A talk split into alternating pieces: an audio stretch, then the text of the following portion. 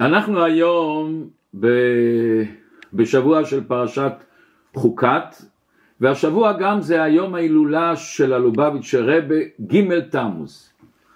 אז אני רוצה להתחיל בסיפור, שמעתי את זה מכלי שני. מישהו אחד שנכנס לרבי ואומר לרבי שהוא מאוד רוצה להתקרב ליהדות, אבל יש לו הרבה דברים שעוצרים אותו, הבית שלו, המשפחה, החברים, הסביבה וכל מיני תאוות. שואל אותו הרב, במה הוא עוסק? זאת אומרת, אני עוסק בבניית אווירונים. אומר הרב, אתה יודע איך פועל מטוס סילון? הוא אומר, בטוח אני יודע. מה הרעיון פה?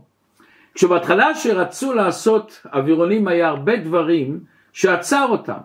דבר ראשון, הכוח המשיכה, ודבר שני, האוויר, שאני צריך, כמו שאומרים, להתגבר על האוויר. איך אני עושה את זה? מה הפטנט של מטוס הסילון? זה בעצם מבוסס על החוק השלישי של אייזיק ניוטון, שהוא אומר, כל דבר שיש לו כוח שהוא דוחף, ברגע שהוא דוחף דבר אחר, הדבר האחר מייצר כוח חדש שדוחף אותו בחזרה. זה החוק השלישי של אייזיק ניוטון. לדוגמה, שכדור הארץ מפעיל כוח משיכה על הירח, הירח מפעיל אותו כוח משיכה על כדור הארץ, הכיוון הנגדי. וזה מה שפועל ששניהם מסתובבים, ולא אחד נמשך אל השני. מה הפטנט של כוח של האווירון של הסילון? הוא מוציא אוויר, בכוח הוא מוציא אוויר, והוא פוגש באוויר שנמצא מאחורי האווירון. אותו האוויר הזה מייצר כוח נגד, והוא דוחף את האווירון. אומר לו הרב, דווקא הדברים האלה, שעוצרים אותך, שנותנים לך לא לצמוח, לא לגדול, אם אתה תלך נגדם, תראה שדווקא הם ייתנו לך כוח עצום לעלות ולהתרומם. ביאור נפלא של הרב. היום נראה את זה בפרשת השבוע. פרשת השבוע התורה מספרת, וידבר העם באלוקים ובמשה, בני ישראל באו והתלוננו, למה העליתנו ממצרים למות במדבר? כי אין לנו לחם ואין מים, ובנפשנו קצה בלחם הקלוקל, במן הזה הם קוראים לו לחם הקלוקל. בגלל זה וישלח השם בעם את הנחשים השרפים, וינשכו את העם, וחס ושלום וימת עם רב מישראל. ויבוא העם אל משה ויאמרו, חטאנו כי דיברנו בהשם ובך, התפלל אל השם ויסר מעלינו את הנחש. והתפלל משה בעד העם, ויאמר השם אל משה, עשה לך שרף, תעשה נחש, ושים אותו על נס גבוה, והיה כל הנשוך, כל מי שהנחשים נושכים אותו, ואם הוא הסתכל כלפי מעלה וראה אותו וחי. ואז אומרת התורה, משה עשה את זה, וכל מי שהסתכל על הנחש למעלה חי. ורש"י מסביר, למה בחר הקדוש ברוך הוא דווקא להעניש אותם באמצעות הנחשים השרפים דווקא? אומר רש"י דבר נפלא.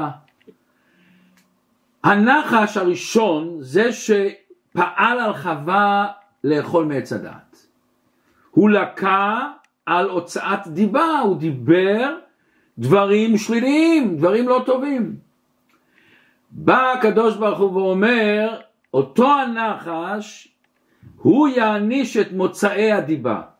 את עם ישראל שמצד אחד השם נתן להם את הכל מכל טוב מצרים, והם פתאום אומרים, אין לי מים, אין לי אוכל, אין שום דבר. אותו נחש שהעונש היה לו, שבכל המאכל שהוא אוכל הוא טועם טעם אפר. למה? הוא היה כפוי טובה. השם נתן לו, כמו שכתוב, המון חוכמה והמון דעת, והוא השתמש מזה לשלילה.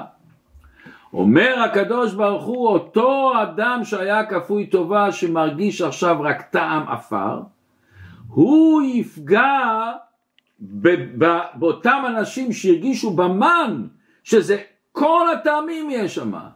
הם הרגישו מה? לחם הקלוקל. זה דבר נורא מעניין.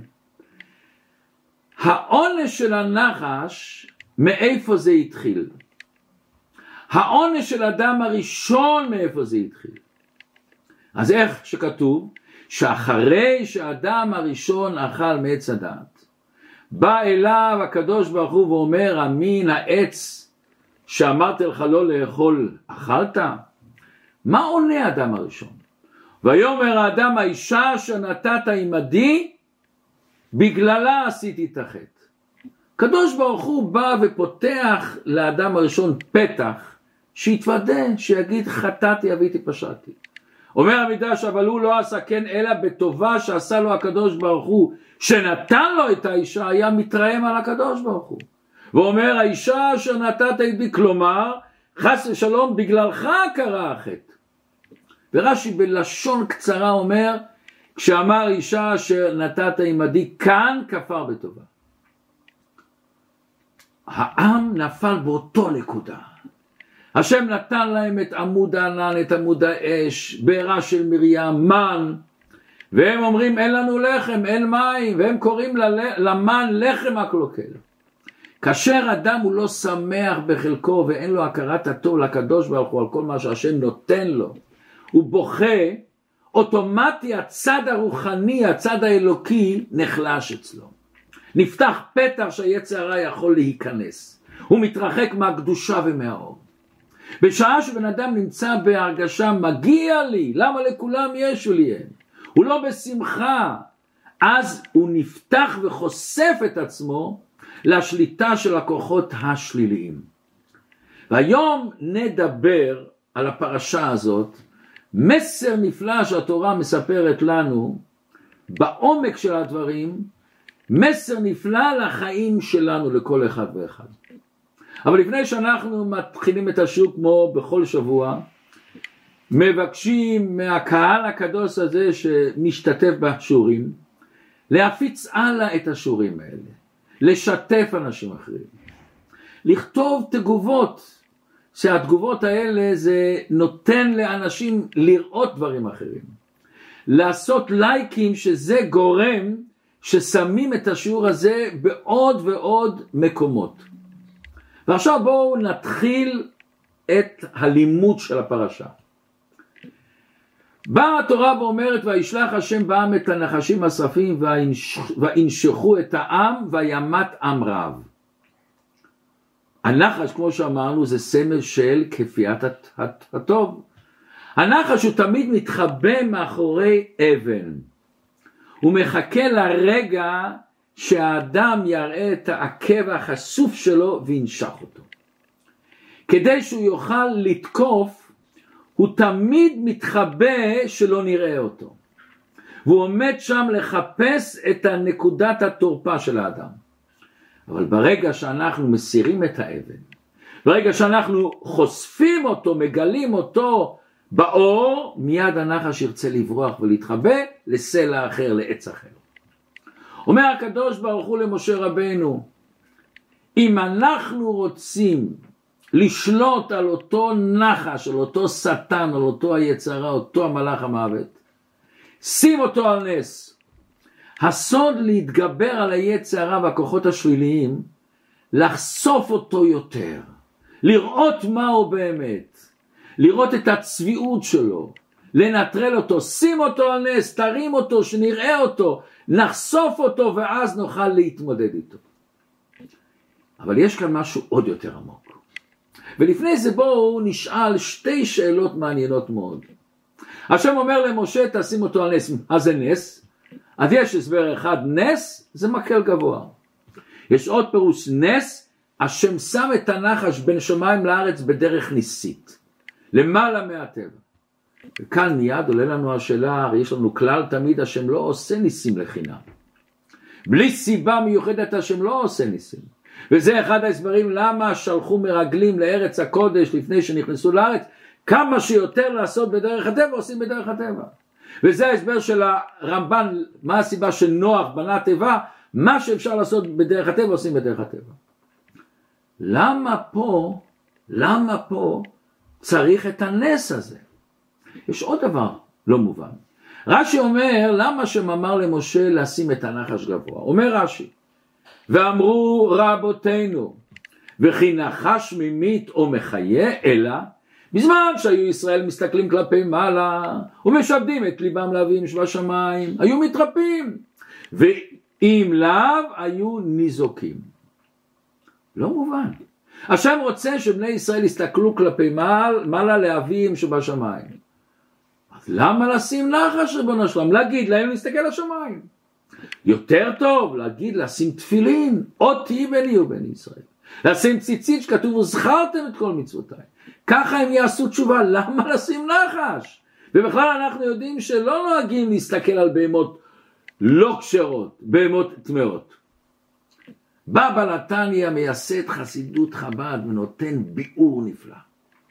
הוא מביא את דברי הזוהר. הזוהר מסביר מה זה כל העניין של השטן הזה, של הנחש הזה. מה כל העניין שיש את היצר הרע הזה. אומר הזוהר משל נפלא. אומר משל למלך שהיה לו בן יקר מאוד. אבל הוא רצה שהבן הזה יגלה את הכוחות שלו, את כוח השליטה שלו, את העוצמות שיש לי. הלך המלך, שלח אליו אישה מופקרת, שתנסה לפתות אותו לחתו. ואותו אישה כמובן ידעה שהרצון של המלך שהוא לא יחתן, אבל היא צריכה לעשות את השליחות שלה. אז אם גם שבפנימיותה היא רוצה שהוא לא ישמע לה, היא צריכה לעשות את אותו שליחות. אומר הזוהר הקדוש, זה שורש הנחש. שורש היצר הרע בשורשו הוא טוב, הוא בא מקדושה. אלא שהוא מתגלגל למטה ומתלבש בלבושים של רע, הוא נראה לנו רע. וזה הסיבה שהקדוש ברוך הוא אומר, תיקח את נחש הנחושת ותשים אותו על נס. ואז, והיה כאשר בן אדם הנחש נושך אותו, והביט אל נחש הנחושת וחי. מה קורה פה ההסתכלות? זה לא סתם להביט על הנחש. להתבונן. להתבונן על הנחש כמו שהוא למעלה, כמו שהוא בשורש של הקדוש ברוך הוא, שהוא שליח של הקדוש ברוך הוא. שולחים אותך לגלות את הקדושה שלך, את הכוחות שלך, את העוצמה שלך. לגלות בשורש את הצביעות שלו, את זה שהוא משחק איתנו. וכשאני מסתכל ומתבונן בשורש הדברים, אני רואה את הנחש, הוא השטן. כשיש לבן אדם לפעמים איזה מחשבה לא טובה, רגש לעקוץ את השני, לדבר רכילות, לשון הרע. יש לבן אדם איזה מחשבה, חס ושלום, לעשות איזשהו איסור. הוא הולך ברחוב ורואה דבר לא הכי כשר, לא הכי צנוע, ובא אותו הרגש לסחוב אותו לזה. ואז אתה מתבונן, וואו וואו, תפסתי אותך. אותו השטן הזה, אותו היצר הרע הזה שאתה מתחבא, בוא תהנה קצת, תעשה קצת. הוא בשורש שלו אותו מלאך המוות, הוא רוצה להסית אותי. אומר הקדוש ברוך הוא שעם ישראל התבונן על הנחש הזה, את המהות שלו, את השורש שלו, את הרצון הפנימי של אותו נחש, הוא משהו אחר. אומר אדמו"ר הזקן, כתוב שטן ופנינה, לשם שמיים נתכוונו. אותו פנינה שרצתה שלאישה השנייה יהיה ילדים, היא כל הזמן שאלה אותה, מה קנית היום לילדים? מה את מכינה להם אוכל? למה? היא רצתה שהיא תתפלל שיהיה לה ילדים. אז היא התכוונה לשם שמיים. אומרת הגמרא, גם השטן הזה, גם בפנימיותו מתכוון לשם שמיים. אבל יש לו שליחות, הוא צריך לעשות את השליחות. מכיוון שקליפות בעצם לא יכולים לעבור על רצון השם. אנחנו יודעים שבלעם אמר לא אוכל לעבור את פי השם. אלא מה? שלחו אותו לשם. אז השורש שלה לעומת זה בעצם הוא קדושה. רק הוא משתלשל למטה, ונראה לנו כאילו הוא לוחם נגד המקור שלו, אבל זה בעצם הפנימיות של הדבר.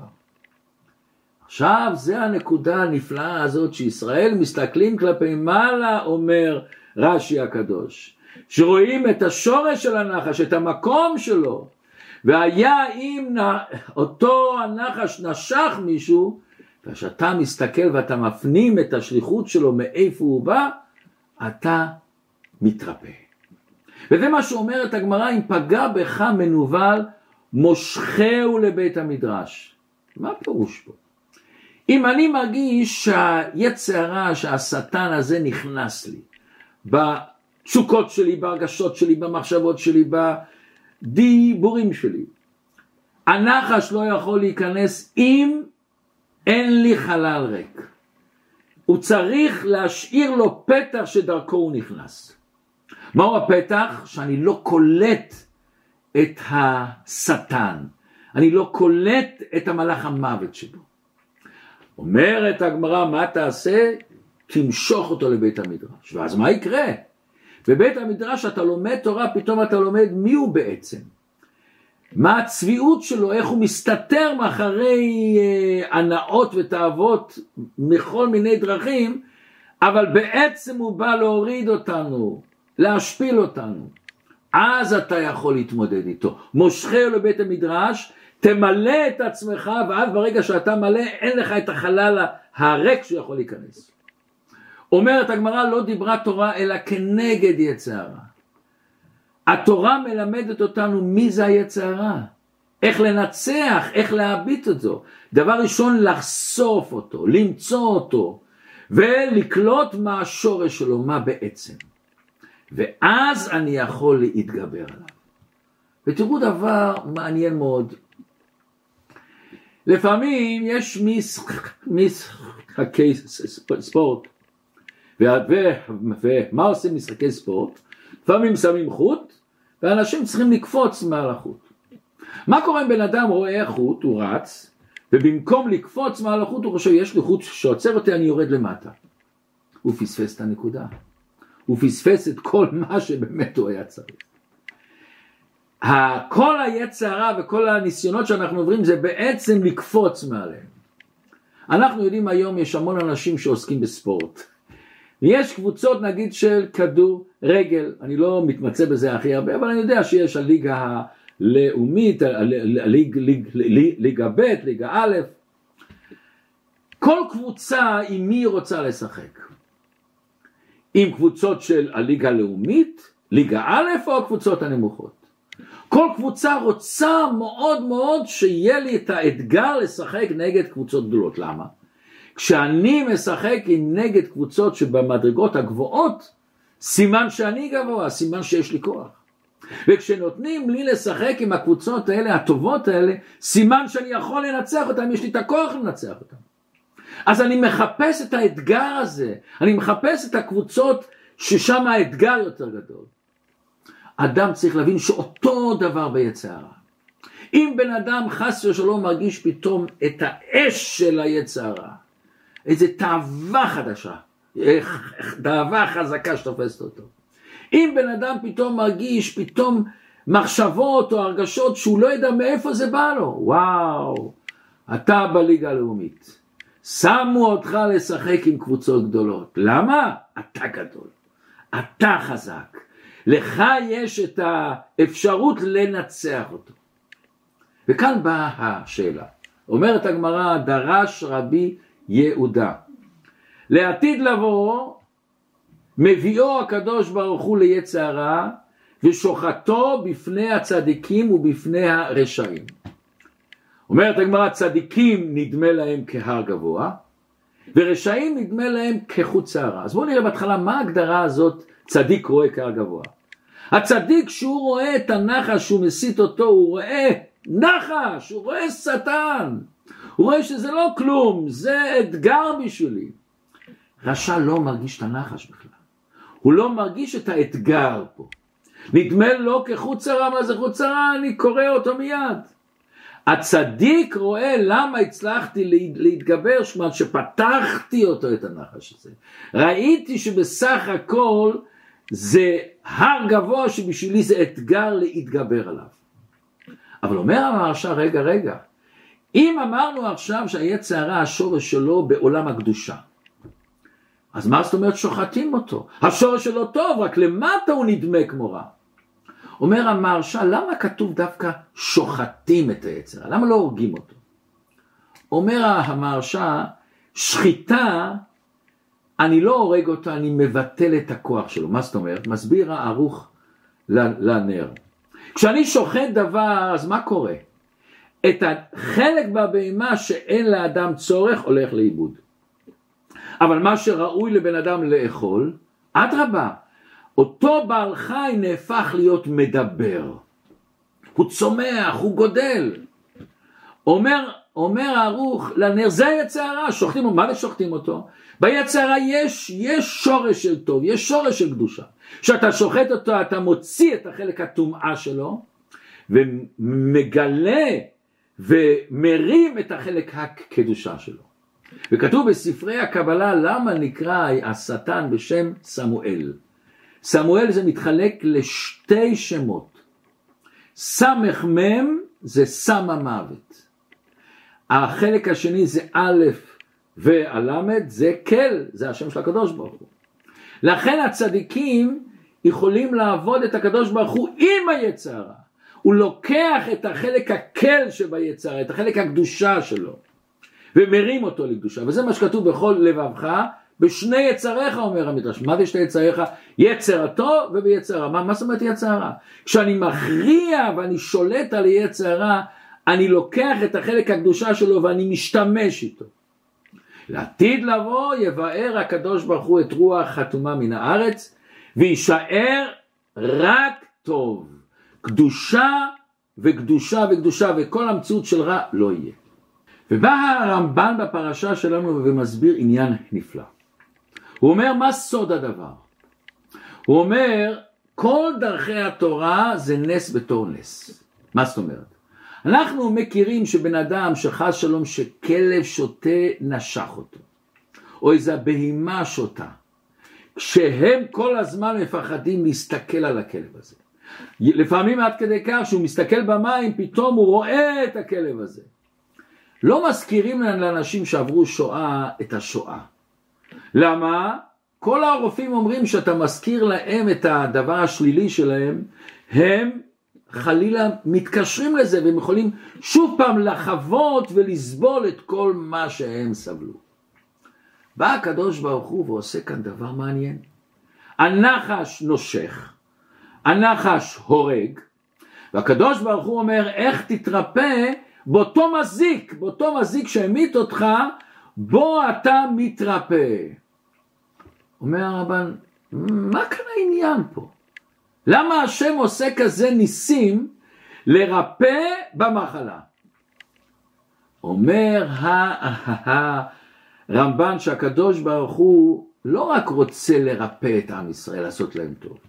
הוא רוצה לתת להם את הכלי, את המפתח, איך להתגבר על היצר, איך לגדול מהיצר, איך שתבין את העומק שמאחורי השטן מסתתר הקדוש ברוך הוא. וזה כלל גדול ונפלא שיכול לשנות לנו את החיים. רב חיים מוולוז'ין, תלמיד הגר"א, אומר שזה סגולה נפלאה, איך להסיר מעלינו חס שלום דינים, רצונות שליליים שלא יוכלו לשלוט בנו. כשבן אדם קובע בלבבו שהשם הוא האלוקים האמיתי, אין עוד מלבדו, שום כוח. הכל ממולא ומודרך על ידי הקדוש ברוך הוא. ומבטל בליבו ביטול גמור את כל הכוחות, והוא משעבד ומתרכז בקדוש ברוך הוא. ממילא כל מידות הדין התבטלו. כמו שאנחנו מכירים רבי חנינא בן דוסא, שהוא היה עושה גזרות, והקדוש ברוך הוא שמע את הגזרות שלו. והוא אמר, מי שאמר לשמן וידליק, יאמר לחומץ וידליק. מה הוא רצה להגיד פה? העומק בזה, אותו שמן שהוא דולק, זה לא טבע, זה גם נס. השם עשה שבשמן יש נס כזה שיכול לעשות אור. אותו דבר עם חומץ, שאם השם ירצה אותו חומץ ידליק. זאת אומרת, אותו דבר שיש לי בכוח של השטן, של היצר הרע, שאני מתבונן, שבעצם הוא בא משליחות של הקדוש ברוך הוא, אני יכול להמתיק את הדינים בשורשם. וזה היסוד הנפלא שמתגלה לנו בפרשה הזאת, שהשם רואה את יד השם בתוך ההסתר. הוא מתחזק גם במצב שיש לכאורה הלם והסתר, הוא כל פעם מתחזק ומגלה בתוכו את העוצמה שיש לו, את הנקודה הפנימית שיש בדבר. וראיתי דבר מעניין נפלא בספר תולדות יעקב יוסף, אחד מהספרים הראשונים שהפיצו את תורת החסידות. והוא כותב, אנחנו מכירים שיעקב קרא לעשיו, ולשר של עשיו אדוני. למה הוא קורא לו אדוני? מכיוון שהוא ידע שאותו שטן לשם שמיים מתכוון. הוא הבין שמה שעושה לו עשיו זה בעצם לעשות רצון של הקדוש ברוך הוא. ומצד הבחינה הזאת הוא קרא לה, אדוני אתה חשוב למגן, שדווקא על ידך אני יכול לגדול. יש כזה סיפור, בדיחה, שפעם שני קבצנים עומדים בכניסה לכנסייה. אחד נראה כמו יהודי עם זקן, ציצית בחוץ, והשני כמו גוי נראה. וכל אחד שיוצא מהכנסייה רואה את היהודי, לא נותן לו, והפוך לגוי נותן לו יותר טוב. ככה 1, 2, 3, והגוי מרוויח, והיהודי לא. עובר שם איזה יהודי אומר, למה אתה עומד פה ליד הכנסייה? הוא אומר ליהודי, לך לבית כנסת. אז הוא מסתכל על הקבצן לגוי ואומר, מוישלה, הם יגידו לנו איך עושים ביזנס. יצר הרע ויצר הטוב זה אותו ביזנס. אלא זה הגדלות שלנו, לא לשמוע לו ולתת לשני. וכמו שזריקה שרוצים לרפא בן אדם, לפעמים נותנים את המחלה עצמה, בכדי שזה גורם שהבן אדם מגלה את הכוחות שלו. מה לנו יותר שהיום סמל של בתי מרקחת זה נחש. עושים היום תרופות מהארץ של הנחש. ואם נסתכל טוב, כתוב בספרי הקבלה שנחש בגימטריה משיח. 358. מכיוון שמהנחש יוצרים את המשיח, שמגלים בו את הרצון הפנימי של הקדוש ברוך הוא. ואומר הבעל שם טוב, הרע הוא כיסא לטוב. כתוב בספרי הקבלה י' כ' ו' כ', ראשי תיבות יצר הטוב ויצר הרע. מכיוון ששם הוויה נוצר הגילוי של שם הוויה על ידי היצר הטוב ועל ידי היצר הרע. שהכל נהיה בדברו, זה שהרע נעשה כיסא לטוב, שהכל נהיה בדברו. והיא ערב והיא בוקר, ערב ובוקר יום אחד. זה אחדות של השם. וזה מה שכתוב בפסוק, ופרעה הקריב, ויסעו בני ישראל את עיניהם, ויראו מאוד, ויצעקו בני ישראל אל השם בזמן שהם יוצאים מצרים. בא המדרש ששואל, מה זה והקריב? היה צריך להיות, ופרעה קרב, הוא התקרב. אומר המדרש, תראו איזה דבר נפלא, שהקריב את ישראל לתשובה. יפה הייתה הקרבת פרעה לישראל מ100 עצומות ותפילה. אומר הבעל שם טוב, זה הנקודה שגם פרעה וגם השטן, שאנחנו מרגישים את הפרעה שלנו, הפרעה החיצוני שלנו, הפרעה הפנימי שבנו, שבא אלינו הוא בעצם בא להקריב אותנו. איך? על ידי שנדע בדיוק מה באמת מסתתר מאחריו. כמו שאבא שמתחבא מהבן, בכדי שהבן יחפש את האבא. וכשהוא מחפש, איזה שמחה גדולה. שאני מגלה את האלוקות שבאותו נחש, זה הדבר הנפלא. היה פעם אחד, חכם אחד, שאמר, ששמים זבוב בתוך הבקבוק, לפעמים הוא דוחף את עצמו לכל מיני הצדדים ורוצה לצאת, והוא לא יוצא. למה הוא לא יוצא? רק בגלל סיבה אחת, שהוא לא מביט כלפי מעלה. ברגע שבן אדם מביט כלפי מעלה, הוא עושה משהו אחר. אומר הזוהר הקדוש, אין עבודה לקדוש ברוך הוא אלא מתוך חושך, ואין טוב אלא יוצא מתוך הרע.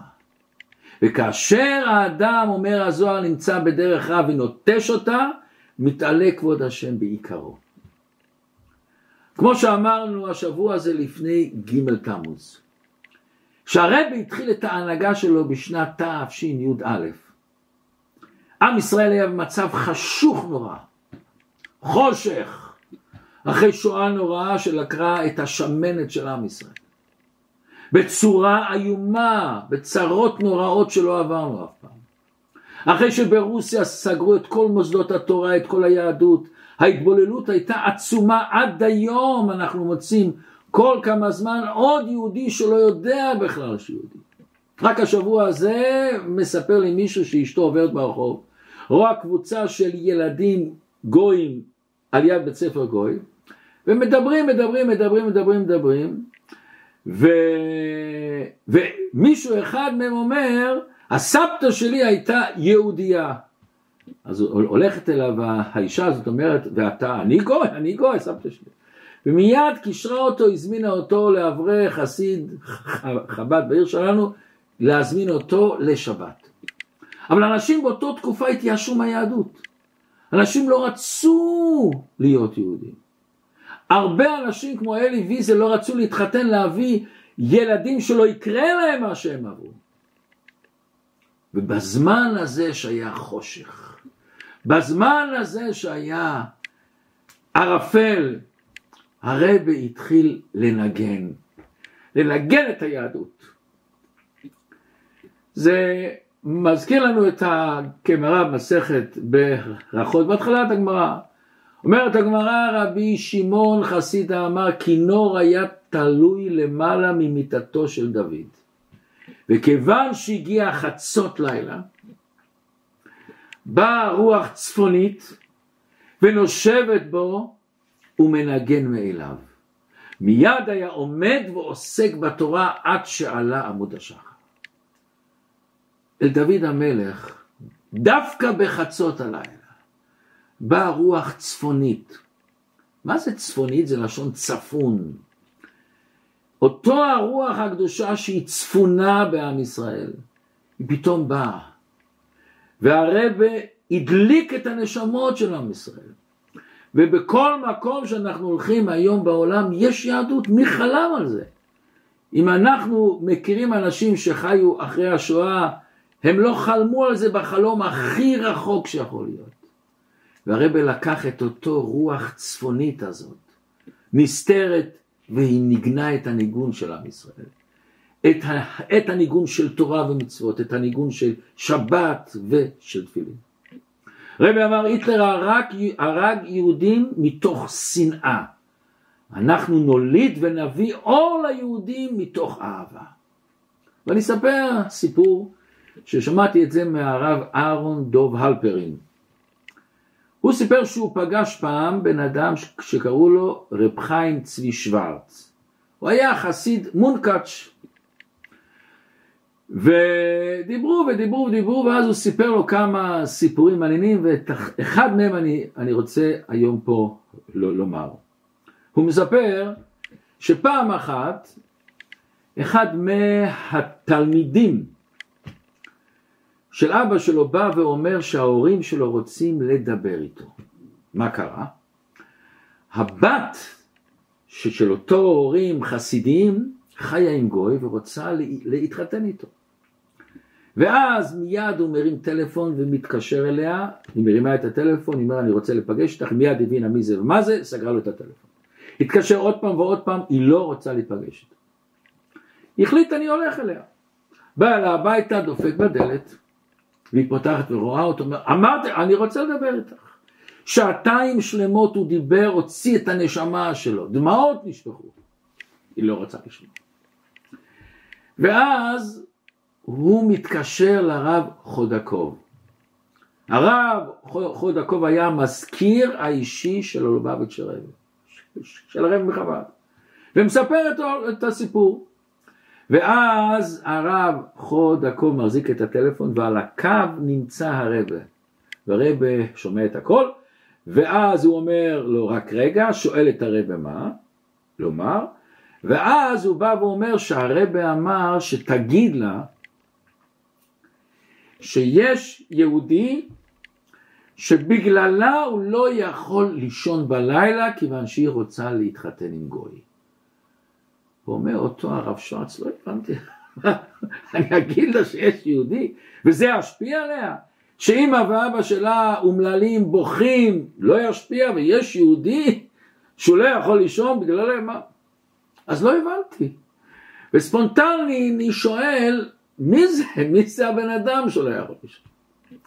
ואז הרב אומר את שמו, מנחם מנדל, והרב אומר את השם שלו. ואני לא הבנתי, איך זה ישפיע עליה? אני סוגר את הטלפון, אחרי כמה דקות מתקשר אליי, עוד פעם הרב חודקו ואומר לי, מסרו לי למסור לך שתי דברים. דבר ראשון, שליח עושה את השליחות שלו מתוך אמונה וביטחון ובלי ספקות. שלחו אותך, לך תעשה את זה. בית, אתה יכול לומר לה שהיא מכירה את האיש הזה. פלא לא מבין. באתי אליה הביתה, אני מצלצל בפעמון, או שהיא לא פתחה, או שהיא לא רצתה לפתוח, או שהיא לא הייתה, לא יודע. השארתי לה פתק. כתבתי, אני צריך לשוחח איתך משהו מאוד דחוף חשוב. היא תקשרה, היא לא רצה להיפגש, אמרתי לה, זה רק כמה דקות. אני נכנס, ואני אומר לה, תשמעי, אני רוצה להגיד לך, שהרבא מחב"ד הלובביץ' הרבא אמר, שהוא לא יכול לישון בגלל מה שאת הולכת לעשות. היא צוחקת, זה כל כך דחוף, בשביל זה באת אליי. ומי זה בכלל הרבא מלובביץ'? אני לא מכירה אותו, אני לא שמעתי בכלל את השם הזה. אז הוא אומר, אבל הוא אמר לי שאת מכירה אותו. אני מכירה? מי זה? איך הוא נראה? תגיד לי. אמרתי לה, רק רגע. הלכתי הביתה, הפכתי את כל הבית, מצאתי תמונה של הרב. ואני נכנס אליה ואני מראה לה את התמונה. ונהייתה חיוורת, חיוורת, חיוורת. היא אומרת, וואו. בשתי לילות האחרונים הוא מגיע אליי בחלום, ומתחנן לפניי לא להתחתן עם הגוי. ואני חשבתי סתם איזה מגווה שאני דיברתי איתך, ודיברתי עם ההורים, בא לי איזה תמונה של איש זקן, אבל זהו, זהו, זהו. את הסוף אנחנו כבר לבד מבינים. זה הכוח של הרב. לקראת ג' בתמוז אנחנו צריכים כל אחד לקבל החלטות. לקרב יהודים, לאהוב יהודים, לכל יהודי יש טוב. ואם אני רואה חס שלום את הנחש חס שלום, לדעת תמיד מאיפה הוא מגיע. ואם הוא בא אליי אני צריך לדעת הפוך, אני הולך עכשיו לשחק בליגה לאומית, אני במדרגה יותר גבוהה. שנזכה כולנו ביחד בקרוב לביאת משיח צדקנו.